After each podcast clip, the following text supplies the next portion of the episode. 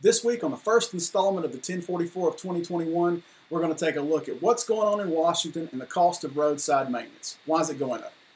And our mailbag question, it's not really a question as much as it is a statement against emissions equipment. So let's get started.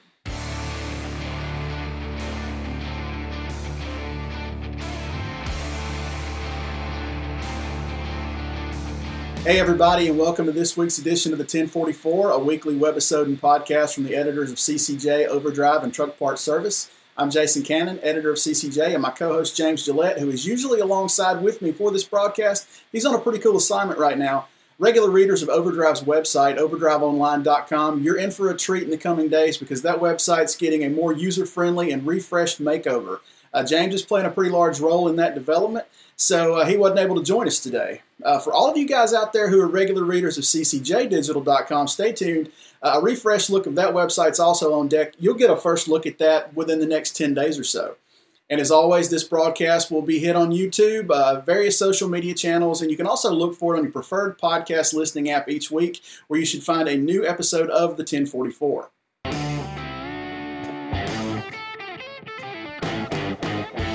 This isn't necessarily a political commentary, but good lord, how is 2021 going worse than 2020 did?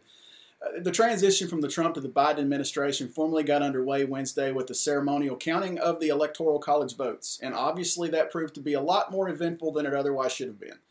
Uh, in any event, President elect Biden's team has a little less than two weeks to get their collective minds right, and, and they took the first step on that with the first day of the new year, saying that Joe Biden would halt or delay any last minute actions by the Trump administration, and those are collectively known as midnight regulations. This has some implications for trucking because one of those regulations could be a decision on the classification of certain employees as independent contractors, which clearly would have implications for many, many truck drivers. Other trucking regs that could be held up include two pilot programs. One's for drivers under the age of 21 that could potentially allow them to cross state lines, and the other would have a little bit more flexibility within hours of service by letting drivers pause their on duty driving period with one off duty period of up to three hours. Uh, that was proposed under the most recent hours reforms, but it didn't make the cut. Now, there's no indication that these are high priority items for the Trump administration as they exit the White House, but should you see them pop up in the next few days and see that these measures have passed, just know that they'll probably be ground to a halt almost immediately. Stepping out of Washington for a moment, the cost of roadside maintenance jumped slightly in the third quarter last year, according to the most recent quarterly benchmarking report, which is compiled by FleetNet America in partnership with the Technology and Maintenance Council. Cost per mechanical repair, which excludes tires and tow, topped $500 for the second consecutive quarter, and it reached the highest amount in the third quarter since FleetNet and TMC started the benchmarking program in late 2017. Tires and tows are excluded from the repair cost data due to the significant rate and cost variability among carriers. Following a dip of about $3 from the fourth quarter 2019 to the first quarter of 2020, the cost of mechanical repairs increased each quarter last year, and significantly so. It's jumped 21% from the first quarter to the third quarter of 2020.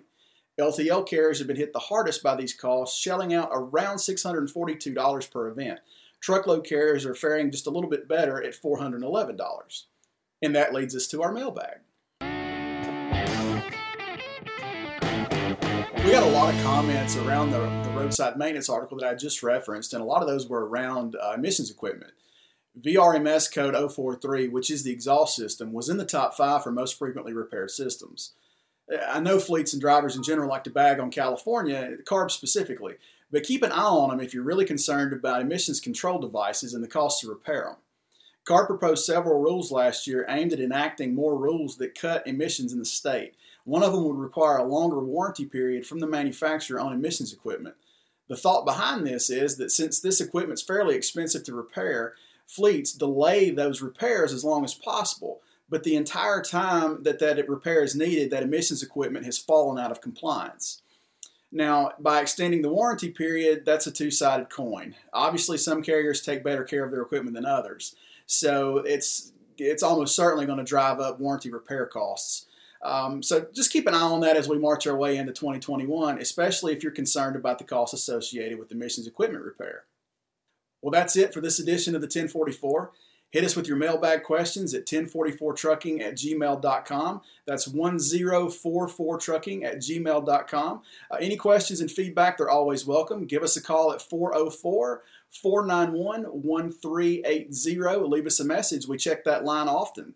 Um, we would love to hear from you. Maybe we'd even love to have you on the podcast here. So you guys take care, stay safe, and we'll see you all next week. And hopefully, James will be able to join us.